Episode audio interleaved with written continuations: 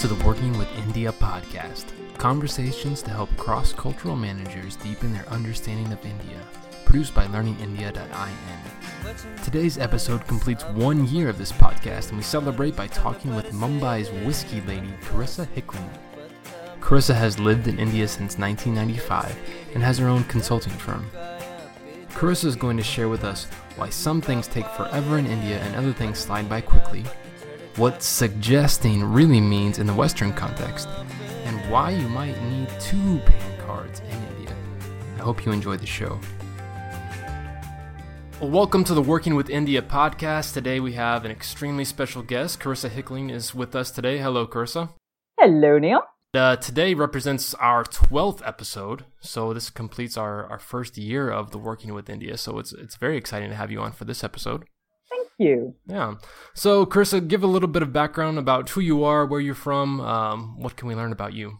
Ah, well, I'm actually originally from the Canadian prairies. I was born in Winnipeg and um, lived, well, the, the first uh, 20 odd years of my life in Canada and uh, have a strange background. And I guess that's one of the themes in my life is having an eclectic a range of things from a professional theater degree to academics to getting involved in financial services, uh, loving obviously music, art, theater, reading, uh, writing, and then a bit of whiskey too.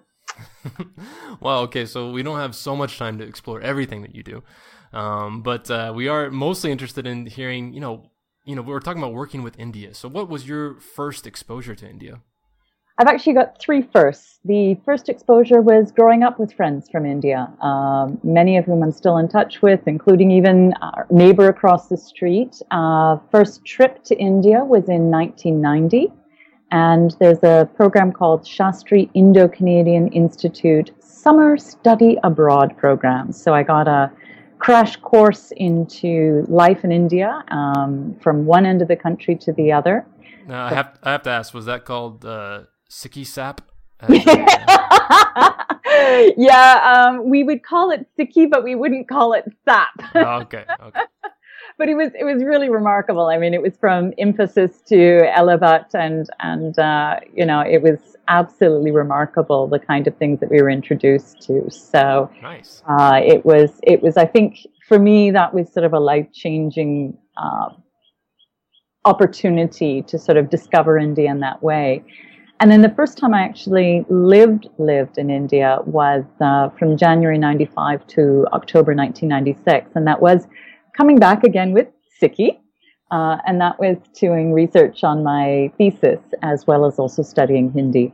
That was based in Delhi. Nice. So you are a Hindi speaker then?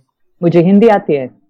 Wonderful. I have no idea because we're here in the South. So we don't like Hindi down here. So, um, so you've been in India for a long time, off and on. Um, obviously for the last, you know, twenty years, uh, quite consistently. What is it that you do here? Um, what uh, can you kind of summarize your role as a professional? It's it's evolved over the years, uh, and it's it's interesting. It's like you know having all these building blocks kind of coming into place and and creating uh, an, an amazing situation that I'm in right now. So I currently run my own consulting firm, and it's really focused around enhancing business performance through people. Uh, that could be supporting setting up or revamping recruitment processes, building an academy, uh, some specific training interventions, projects, things like that. And it's really come from a culmination of some of the experiences I've been lucky to have here. Uh, it is in the financial services for the most part, and that's because I first started with Birla Life Insurance, where I was the training head, moved on to Watson Wyatt as the practice leader for India's distribution consulting practice, and then continued uh, with Mercer, uh, heading up their academy for all of Asia Pacific. Hmm. So it's been yeah, and then going on my own as well. It's it's it's uh, tremendously liberating, um, but it's also challenging. Um, and I guess one of the things that I've been really fortunate is I'm not just doing it on my own. I do it in association with a number of other professionals mm-hmm. and also have specific tie-ups with companies uh, around the solutions that they offer that becomes relevant for my clients. So that's actually taken me down the path of technology, and I consider myself a very untechy person but I am fascinated by how technology and digital solutions can actually enable things in a market as challenging as India, where reaching the last mile in a less than ideally connected um, environment is possible. Yeah. That's that sounds very fascinating. I'm excited to get a little deeper into this in the conversation, but I do want to pick up on one thing you said. You said you are you said a little bit of a whiskey lady too. What do you mean by that? well, it, it, it okay, I got to be honest. So my parents have a wine cellar, and I grew up with really good wine. And I came to India, let's just say in 1990, the wine here was completely undrinkable. um, it it has improved slightly, uh, however, and you could also say this is part of the professional context too. Is as I've had some really quite wonderful individuals uh, who we'd sit down and we'd have a business meeting and it'd be in the evening with the managing director and they'd say hey do you want to have a whiskey? And i'd be like sure. And they would start sharing their passion with me and then i started sort of going on my own journey of discovery and then some close friends in Bombay about four and a half years ago, we started our own whiskey tasting club. And we've been terribly serious about it because we religiously once a month and we do blind tastings. And we've now gotten to the stage where we rotate hosting and we will plan a year in advance to curate our evening experience. So wow. my last one I, I hosted, I had a Japanese theme and I literally flew to Tokyo and I literally picked up whiskeys you could not buy anywhere else. And I had an entire Japanese themed evening catered by a friend with some fabulous uh, food as well. And it was sort of introducing a whole experience, sharing it, exploring, discovering. Nice, nice. Well, that sounds like a lot of fun. I'm sure after this podcast, you're going to get a lot of invitations to. Uh... yeah, well, I've also started up a whiskey ladies club here in uh, Mumbai as well, and and that one we're we're actually doing a combination of self-hosting where different people bring bottles. And then frankly speaking we're getting opportunities to uh, show up at functions that are being organized by distilleries and promoters. And we're saying well hey every once in a while we don't mind uh, showing up for those as well. Yeah. so it's fun now, I want to pick up on one thing you said about you know going out uh, in the evenings, meeting with these managing directors, very high level people um, yeah. in Indian organizations specifically. Yes. You you probably have a lot of chance to interact with these people to get to know them. Uh, given your global exposure, what um, what do you notice about them compared to people from other countries? Say you're talking to somebody who really hasn't got out of their own home culture. They want to know what's what's the difference between an Indian and someone from from Singapore, from Japan, from Canada, uh, when it at that high level, is there really any difference, or or can you spot you know somebody who is from India pretty easily? Well, it I, will actually say that um, there isn't one thing. There's I, I, can't stereotype this, but what I can share is that um, at that level, a lot of people that I interact with in India are already quite globalized. Mm-hmm. Uh, and so one of the things that motivates them to reach out to me is because I am working in so many other markets uh, across Asia Pacific. So they're always interested in cross fertilizing. But they also, once you get to managing director level, particularly with companies that have some kind of an international linkage, they are themselves also traveling to all of these different markets. And so we're sometimes exchanging notes rather than exposing new. Mm-hmm, where I'll share a difference, and, and this perhaps is sort of the Mumbai versus and Western India versus South India, is when I'm looking at interacting with managing directors and even at you know shareholder levels for companies that are based in South India, that exposure is sometimes less. Mm-hmm. And so there is a different kind of fascination with what's happening outside of India, which which can actually be really interesting because they'll ask great questions that um, go past the preconceived notions. And there's there's this, and I don't want to call it naivety. I actually think it's quite smart um, to be open to seeing what works in other places and think through what could be adapted here. And and I do see that that's often an element in the conversations I have. In fact, I'll often tell people that listen, as a foreigner, you have an advantage because you will be from a curiosity perspective, invited quite easily once. So, in other words, I can have access to people at very senior levels relatively easier in India than I would, say, in Canada. Right. However, you will not be invited back if you cannot actually add value and deliver consistently for an appropriate price point. mm-hmm. um, you're dealing with some quite um, savvy professionals who are very focused on on doing um, good business. Yeah. Great, great. Well, that's uh, I think that's a really good perspective to have because I know a lot of people are talking with people at that level, so it's nice to know what to expect before they get there. Now, um, what are some of the you know frequent challenges you you find yourself facing when you're in India that uh, that still you know after so many years uh, become a frustration for you? Uh, well, I, I think um, you know it's it's the contradiction. It's the fact that um, what worked today won't work tomorrow. Um, things can change, and uh, I mean, I think part of it also is is that um, well, I'll give one example actually around the contradiction. So, in the insurance industry, when it started to open up in India, you would have um, and these are very serious plans with a lot of money involved. And you would have a whole set of assumptions around when the break even point would be, um, when it would start to you know, really become profitable and you could uh, look at IPOs. Now, the rule book kept changing and consistently from an expanding business, it's been sort of beaten down by the regulator because whatever you assumed in terms of the way in which you could price products, the way in which you could market products, the way in which you could sell products, the rule book keeps changing. And, and so it can be a little frustrating because when you're accountable to shareholders outside of India, mm-hmm. and you try to sort of say, well, they just changed the rules again. it sounds like an excuse, but that, that is the reality here. And, and sometimes, you know, there's, there's difficult decisions that need to be made, which, you know, may mean in some cases withdrawing from the market. It may mean um, holding on longer and simply having to educate um, your team at the global level that this is just one of the consequences of doing business in India. Um, you know, and, and in a simpler thing, I mean, I think, you know, if I look at it on the everyday, um, there, there are some things that should be really, really simple and can be incredibly time consuming and complex. Mm-hmm. Um, and uh, I'll actually give a good example for that. So when you're working in India, you need to contribute to a provident fund. Mm-hmm. It's like your retirement fund, and um, it is mandatory for foreigners in India. And uh, I'll give an example of one company a colleague and I worked at together many years ago.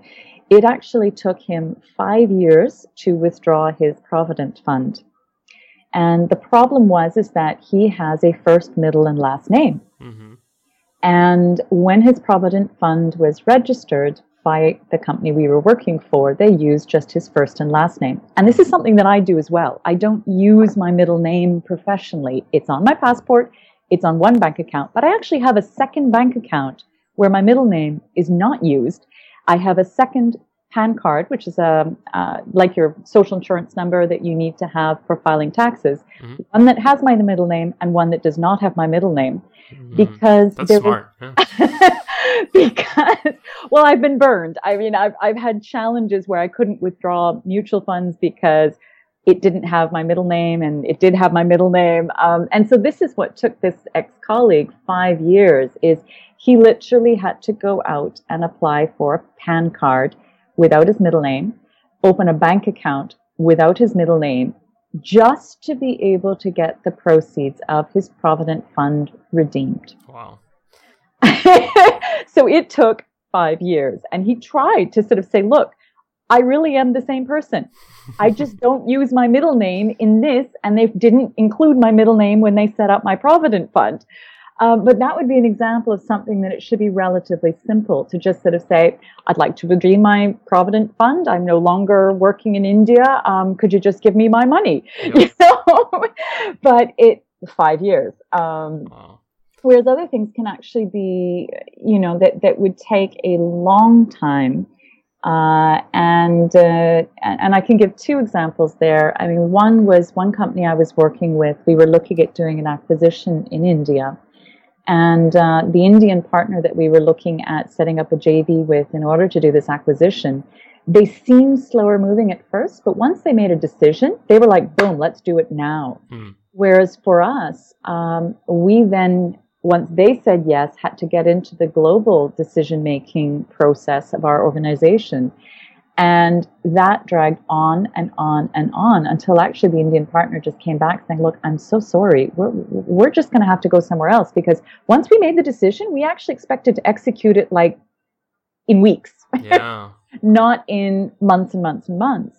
Um, and, and I think that's the thing is that, uh, you know, even if there's a lot of multiple stakeholders involved, once you've got the right decision maker in India saying yes, things move really rapidly. And, and I've even had a situation where one consulting project that I was looking at, and um, I had a lot of other people, this is when I was with a global consulting firm, a lot of other people saying, look, Carissa, there is no way you're going to get this. Like, I don't even understand why you're bothering to meet with these people.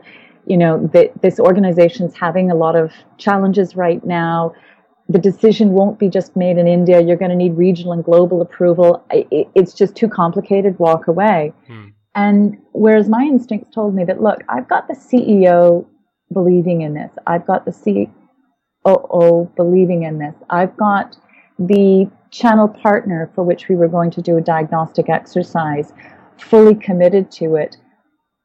The least that I can do is also have that same faith. And in fact, from the point when we did the commercial discussions actually over the phone, they said, okay, yeah, we agree to that. The next day I sent in the official proposal, the team, the leadership team actually flew to New York to say, you will approve this because this is necessary. And if you expect us to be able to deliver some business in the next period of time with all of the challenges we're facing and don't sign off on this, then we're going to have a problem. And it actually got approved, I think it was under a month. Wow and and it was because of that level of focus commitment and they just said we don't care what the obstacles were they they were just we are going to have this and we are going to do this mm-hmm, mm-hmm. and and i think that's one of the things that remarkable about india is that complicated things with the right will can just forget what obstacles there are. They will they will just be blasted away. And if you think it, you know, it's sort of like you've got one of the gods or goddesses on your side, and they are going to just simply blast through every obstacle because you've got a believer. Yeah, wow. I had a, a friend that gave a quote uh, that said that India is a place where the the possible is impossible and the impossible is possible. Agreed. Yeah. Completely agreed. Definitely. That, those are great stories and examples to, to just think about and ponder. I'm still trying to figure out like how why that happens, you know. What what would you attribute that to? The the places where the bureaucracy comes into something that should be so simple and yet things can get done so fast. Do you have any kind of just philosophical ramblings about uh, why that is? Oh, I, I have some very clear ideas on it. And I think one of it is because you have to appreciate that India is a very hierarchical society. Mm-hmm, mm-hmm. And so um, bureaucracy is sometimes the excuse given when someone doesn't want to take responsibility mm-hmm. because they're afraid that if they get it wrong, they'll get in trouble. So, you know, a nonsensical rule like you can clearly see that my name is Carissa Lynn Hickling. You can clearly see that I have documentation that uses only Carissa Hickling, but they will not sign off on releasing a provident fund without having exact documentation such as your PAN card, your bank account, including your checkbook, having Carissa Hickling because they're afraid that they're going to get in trouble. And if they stick their neck out to do this, um, there may be a consequence to them hmm. later. Yep. Whereas if you look at um, the the decision making levels, the real decision. So in other words, bureaucracy is a lot of little people trying to follow the rules as they best interpret it, sometimes in some very convoluted, contradictory ways. Mm-hmm. It becomes very person dependent. But that's what they've been doing, therefore, that's what they're used to doing, and anything outside of that is uncomfortable. Versus at a, at a decision maker level, particularly when you're leading a company, because you have you know an entire hierarchy that that passes the responsibility for sometimes simple decisions up higher and higher and higher you get accustomed to just making a decision and perhaps that's one of the reasons why you are in that role mm-hmm. is because you will stick your neck out, you will make that call, and you will stand by it. And so it also means that once you're at that level, and I think particularly I look at public sector companies, if the managing director says X, it doesn't matter. Like people will jump to attention and make that happen as they interpret it, you know, immediately because sir has said. yep, yep. No, that sounds right. I mean, uh, that's what I, I talk about a lot about just the the the power plays that go on and yeah. how on one hand that can make things extremely slow on the other hand that can make things extremely fast. Uh, if like you said if you have the right people in your corner that really believe in what you're saying then it's going to go through amazingly fast because they want it done and they have an, an army of people who are ready to to make that happen. Um, agreed. yeah. yeah. Great.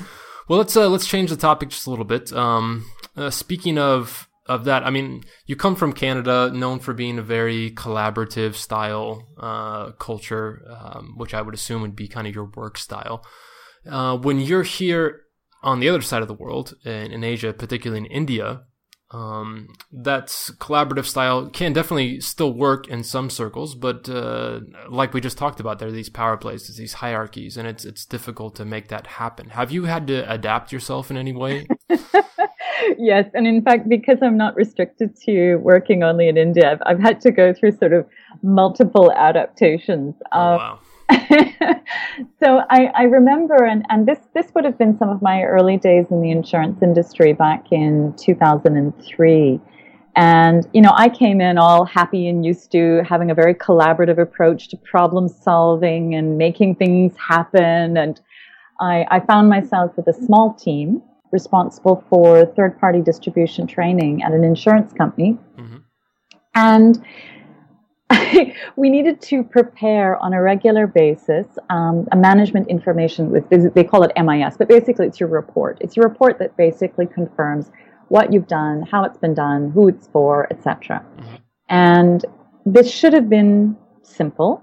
And I also had some very, I thought, modest ideas around what were the analytics that interested me to be able to help us communicate effectively with our business partners through whom we were selling insurance.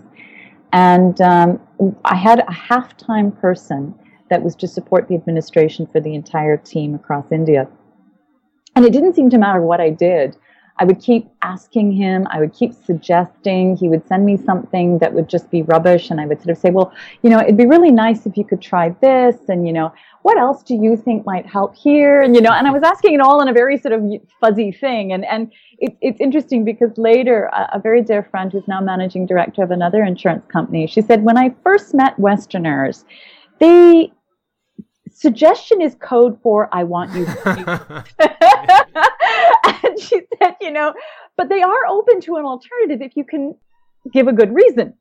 You know, she said, but but really what you needed to do was, you know, we needed to teach our Western bosses that, you know, suggestions are not code for I want you to do this. You just tell us I want you to do this. Yeah, yeah, that's great. and and so um that was just it is that I had another and you're talking about the power plays and and and I've mentioned hierarchies. So in that particular case, I, I actually had um, one of the other trainers that was based in the same location as the halftime admin person. And I, and I finally said to her, like going, help me out here. Like I'm, I'm at my wit's end. I just want ABC. Can you, can you find a way to make it happen?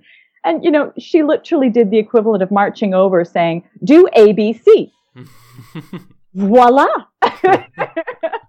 you know, I got ABC. and, and so it, it taught me that sometimes, and, and this comes back to the whole thing of decision making, you know, I took the responsibility for saying the report should look like ABC. And it needs to have components of one, two, three. Mm-hmm. And once that was clearly articulated, literally for years that report got replicated on time. yeah, nice. um, and it, it seems like a small thing, but it, it actually to me was very indicative of learning that my way of saying I'd like to see something along these lines needed to be very crisp, clear, one, two, three. Yeah. I, I think the the point you brought up especially is is a good example to show how the idea of direct and indirect communication is a bit of a misnomer when it comes to you know uh, traditional saying says okay in in in Asia and India people are indirect and in the West people are direct but the that example you gave is a perfect one just to show that you know we are uh, coming from North America can be extremely indirect um, yeah. when we're giving these kind of suggestions would you please what do you think about this when like you said it is code it's it's code for I you should do this unless you have a really good reason not to. Correct. Um, so yeah, I think that's a, that's a great example of that uh, dynamic that exists there too. Yeah, I'll, I'll actually share one other element, and, and I think this is one thing that's important because now I'm learning to switch modes. And so when I first started working with um, Mercer, which was an Asia Pacific role based out of Singapore, and yet they very kindly, um, you know, indulged me and let me unpack my bags in Mumbai, uh, I had to unlearn that directive style mm. because that had started to become ingrained. And uh, particularly when I started working uh, much more in Indonesia. And so the last couple of years, I've, I've had some longer term assignments that have been over sort of a nine month period mm-hmm. in Indonesia. And there, I, I, actually grabbed hold of a friend who had both worked in India and is originally from Indonesia. And I, and I sort of said, look, help me out here before I screw things up. because I know enough to know that how I would approach something in India is different than how I would approach it in Singapore how would I get things done here in Indonesia when I face these kinds of obstacles? And I, I could see these obstacles starting to form. Mm-hmm. And so, you know, I, I, grabbed her and I said, you know, help me out. And, and she said, that's actually what you do is, is rather than tell people, um, rather than sort of say, why isn't this getting done and getting into sort of the, the, uh, unfortunately, there's a fair bit of dressing down um, that happens in India, but she said, don't do any of that. She said, you cannot um, directly get after someone for not doing what they were supposed to do. Mm-hmm. She said, instead, you have to step back and say, look, you know, I, I'm, I'm really sorry to come to you with this and I really need your help. I'm, I'm struggling here because we know we need to get this done and I can, I can tell that there's, there's some kind of a challenge and, you know, I, I really need your help to be able to figure this out. And she said, by you taking on that responsibility for the problem, when actually it's the other person's just not doing their job and you don't understand what the reason is, right. you're more likely to have them then open up and share what the obstacle is mm-hmm. to then be able to jointly look at how it can be overcome and and I found that it was it was like magic. you know, when I would when I would come to someone saying, "Look, I, I I'm I'm struggling here," so when I would sort of be very very humble and and take responsibility for my inadequacies, then magic things would happen. And and I'm not saying doing this in an insincere way. I, I actually started to realize that in fact, in some cases, it was my inadequacy in not immediately understanding that they couldn't say no to this, but they couldn't say yes, and I couldn't figure out the reason, so I couldn't come up with alternate directions to go. Hmm. Yeah, that I think that that exposure you have to so many different types of cultures, uh, because you know there is no Asian culture. It's, it's so many no. uh, different types of things. It's really a, a, great advantage to be able to say that. But like you said, it takes a lot of code switching. It takes a lot of okay, as soon as you step off the airport, you know, check the map, see where you are, and then respond respond appropriately, right? Yeah. So, uh, just on a on a personal level, or even professionally, you know, what what keeps you happy here? What uh, what what makes you call Mumbai home? Um, what uh, what what really drives you to to really enjoy life here? There, there's a lot of things, and I think um, anywhere in the world that you are, it's it's the people, it's the connections that you have, it's it's the you know, can you live your everyday life in a way that works for you? And for whatever reason, I, have been able to create my own happy reality here. And, and I think that's one of the joys is that uh, because I'm now running my own show, uh, I have a lot of flexibility, a lot of choice around things. I also work a lot, and that's mm-hmm. that's part of it too. But what it does mean is that I can have a lot more blended approach to blurring the lines between personal and professional. And you know, we have a fairly active social life. My partner's an actor, and um, what, what that also means is often I get windows into some pretty amazing, interesting worlds, and to the point where it's sometimes quite extraordinary. And and and you know, one of the reasons I'd started a blog years ago, Everyday Asia, was was just because my everyday reality would seem very exotic to friends mm. back in Canada or even in some of the other countries where I would work on a regular basis. And that's what keeps it you know always interesting for me. Um, I'm I'm really blessed to to know some amazing people and and to have a life here that I find very enriching. Nice, well, great. Um, why don't you close up our time here with just two tips you would give to people who are kind of at that beginning phase of their journey? Obviously, that was a long time ago for you. Um, yeah. So uh, imagine talking to yourself 25 years ago. Um, what would you may have done differently, or what are just two things you can tell somebody at that starting place that would really suit them well? Uh, okay, so so actually, one is um, in in a funny way. There's there's this concept called jugaad, which is like a, a temporary fix, mm-hmm. and walking into this country, you look at it and think, "Oh my God, this is a disaster about to happen. It's unsafe. It's how can you how can you keep this machine working when it's you know being held together by a twist tie or you know whatever it may be? But but i mean sometimes these temporary fixes can actually that's how things function. And it may not seem safe or sensible on the surface but but sometimes these these short term ways of making things work is actually how things get done. And and so you know maybe accept a little bit of that, and and then if it's really important to you to have a longer term solution, then find ways of making that happen, but be a little patient. And I think the other thing also is. I talked earlier about sort of a blending of the personal and professional. I, I now embrace that. I now love that. That's that's part of what I enjoy about here is that you go to a party and you always go with your business cards because you never know mm-hmm. when you you meet someone and you strike up a conversation and suddenly you find something that uh, is really in sync and um, then you discover by pure accident that you actually have a professional connect but similarly you know on the professional level many of the individuals particularly at senior levels that i have just such wonderful valuable friendships came because you crossed the line from purely being in a professional context to starting to socialize and and and expose the personal side. So uh, if I reflect back in Canada, it was like I had my work friends and I had my friend friends, yep. my personal yep. friends.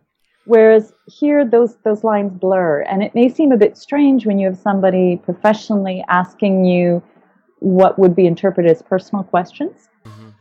But if you're open to that, uh, you may find that actually it's it's not only okay, it, it creates new avenues uh, and and really new relationships that that can be fantastic.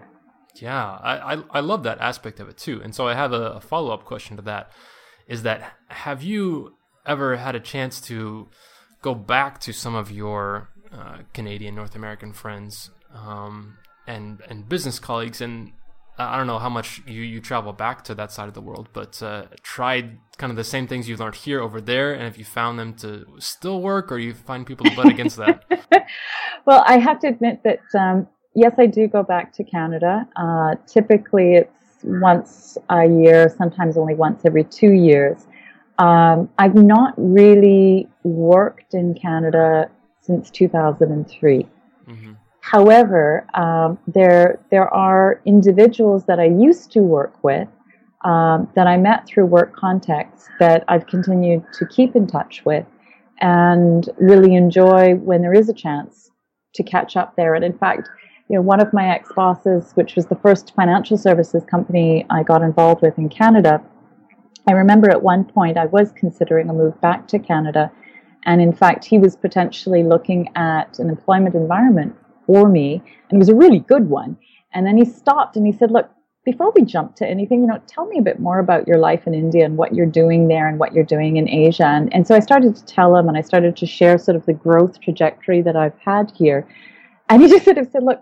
You know, selfishly, I'd kind of like you to take this job because, you know, it would be good for me. Mm-hmm. But I actually want to rescind these discussions because you would be insane to leave being involved in a market that's that dynamic, that has that much kind of activity. And he said, frankly, that is where the growth is going to happen. It, it's going to be increasingly slow or challenging in, in established markets. So go girl. You know, and I was just like, wow, okay. So this is again somebody that I knew purely professionally once upon a time in, in the 90s, you know, giving me in some senses professional but also personal by saying, look, you, have got just way too much good happening over there.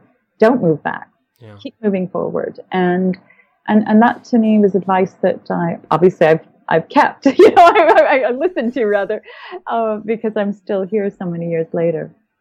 Nice, that's great. Well, um, I know you have a couple websites that, that people can find you at. Why don't you tell us about those a little bit? Well, I'm a big believer in LinkedIn. Uh, I, I quite consciously use it uh, as part of reinforcing a network of people that I meet along the way. So you can always find me on LinkedIn at uh, Carissa Hickling. Mm-hmm. I also have two blogs. One I mentioned earlier is called everydayasia.com. And that, yeah, I post it. It's purely personal. I mean, it's one of those ones where I'll, I'll post whatever happens to strike me uh, as interesting at that moment. Mm-hmm. And then I have another blog, which is called Whiskey Lady and uh, it's Whiskey Lady at Word, well, whiskeylady.wordpress.com. Mm-hmm. Uh, and I also have a Facebook page, Whiskey Lady in India, and a Twitter handle, Whiskey Lady in, I-N. Uh, and that's been kind of a fun one. That, in, a, in a strange way, that's the one that I nowadays post to most regularly because I'm part of two whiskey tasting clubs in Mumbai and uh, also regularly have interesting opportunities to interact with uh, distillers. Nice. Well, great. I'll put all those in the show notes uh, so people can have access to those links. This has been a really fun conversation. I wish we could go longer. Um, I'm Same sure, uh, yeah, I'm sure we could find lots of other things to talk about, but I really appreciate you taking the time for uh, this podcast. Absolutely. My pleasure. All right. Have a great day. You too. This has been the Working with India podcast produced by learningindia.in. Please subscribe to the show to get new updates as soon as they're released. And as always, don't do India alone.